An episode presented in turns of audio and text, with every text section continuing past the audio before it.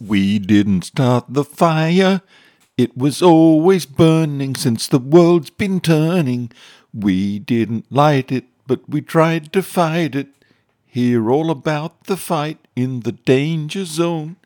Amazing stories, incredible music, terrible singing about military history. I'm Paul. Sit back and relax if you can. If you're driving, don't even think of changing stations. You know how dangerous it is to take your hands off the wheel and your eyes off the road. Gonna take it right into the danger zone.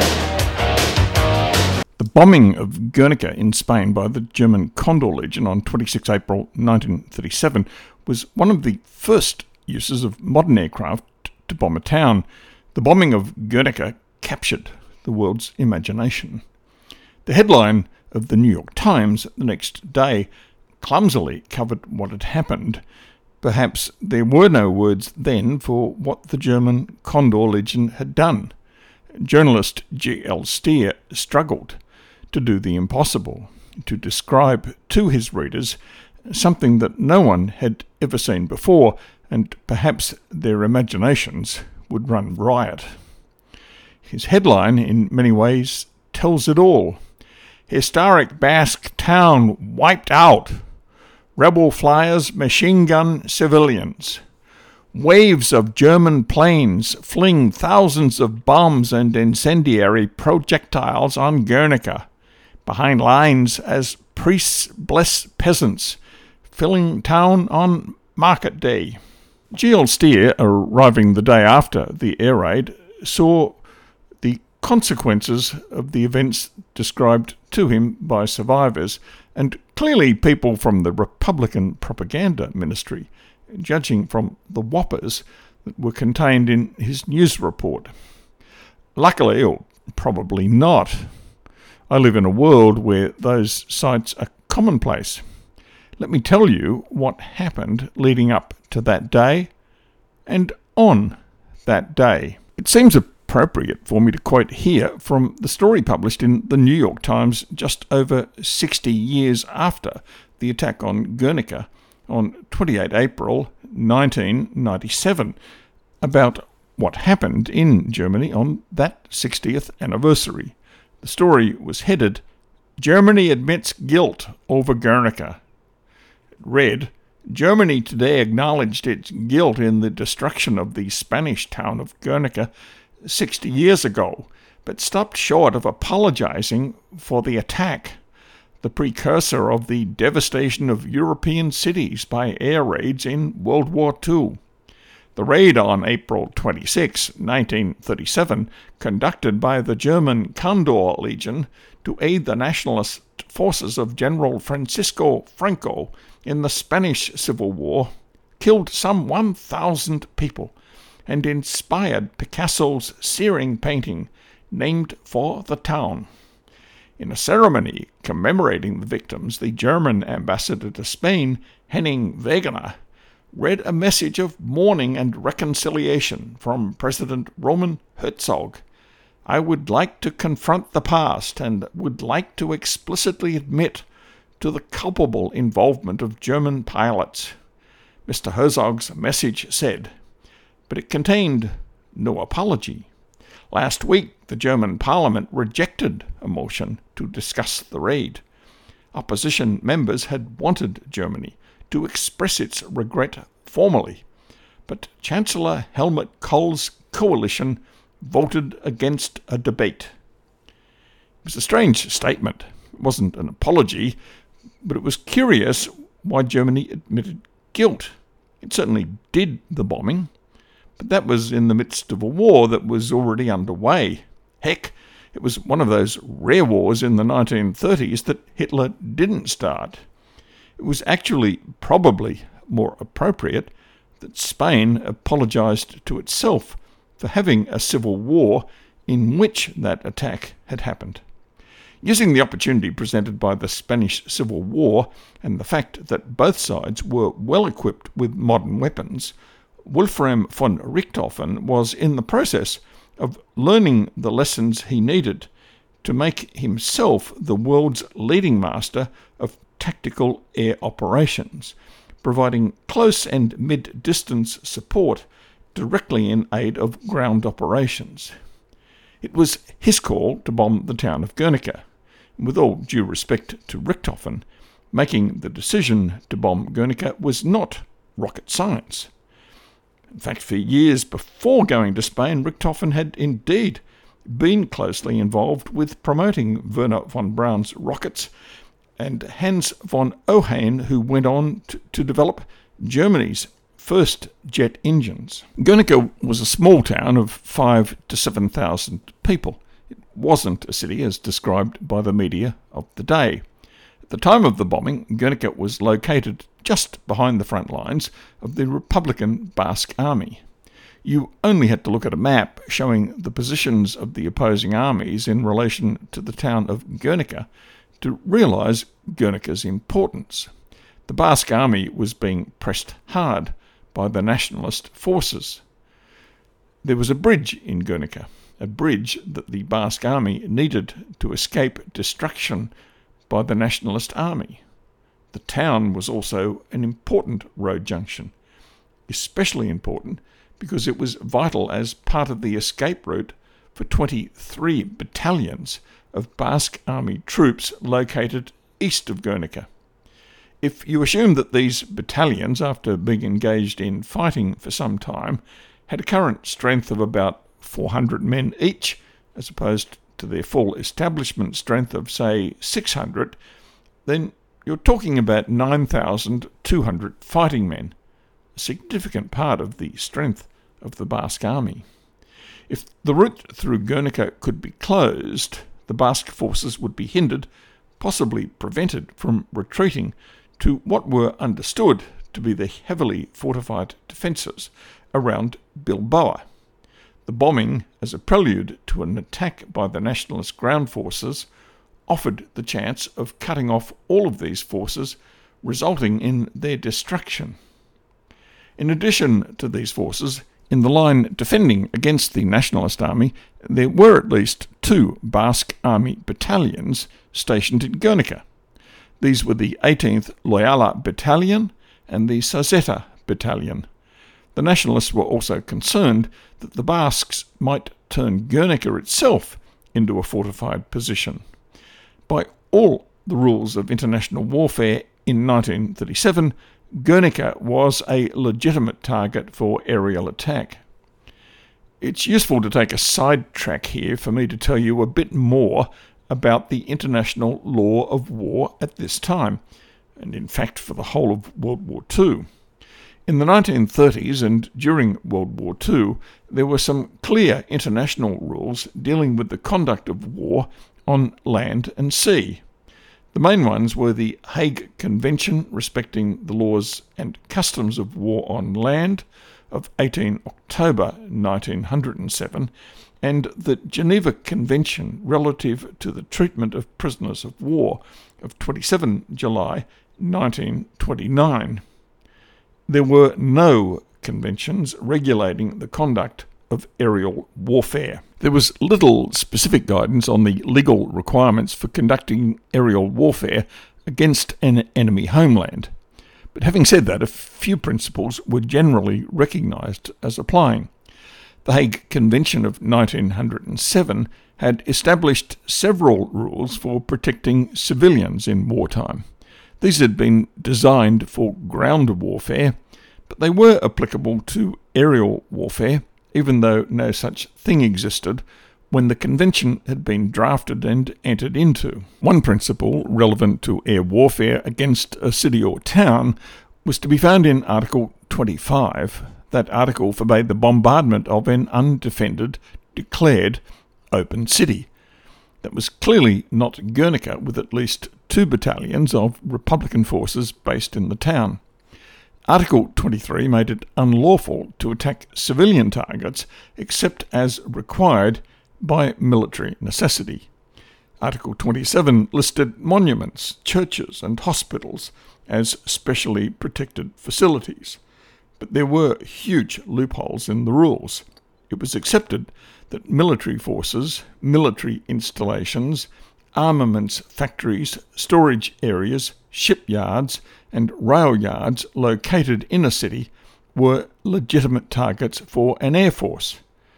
Attacking them would inevitably mean civilian casualties, which would be unfortunate, to say the least, but such casualties would come from the military necessity of bombing what were clearly military targets.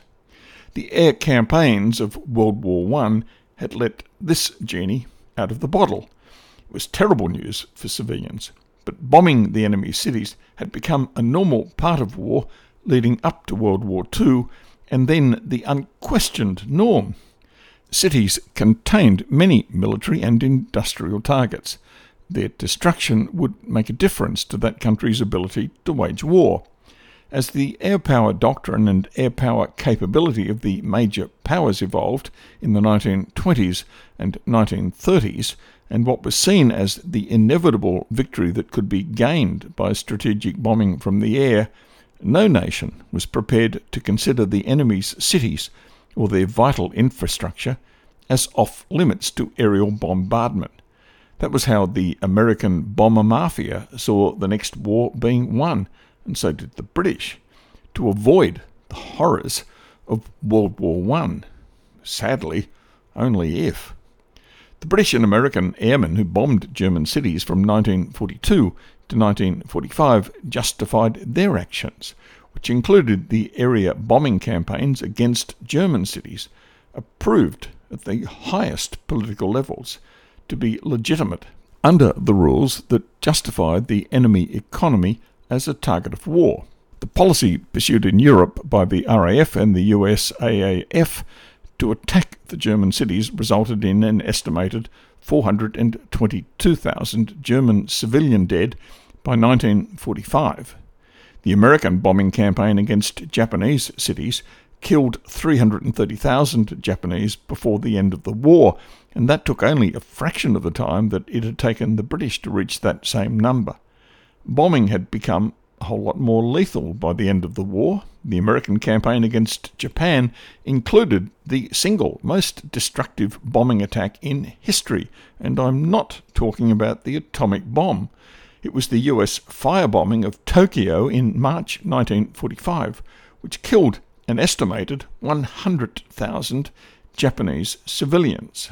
So, when World War II was over, neither the British nor the Americans were going to condemn Wolfram von Richthofen or any other senior Luftwaffe generals for war crimes of bombing of cities in the Spanish Civil War and World War II. So, back to the bombing of Guernica. Well before the German attack on Guernica took place, it had been singled out for special attention by von Richthofen because of its importance in the Basque road network. On 25 April, von Richthofen ordered his fighters to attack all traffic on the important Guernica Bilbao road.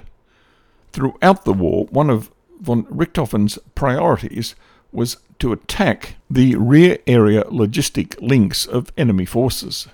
Von Richthofen made the following entry in his diary on 25 April, the day before the attack on Guernica.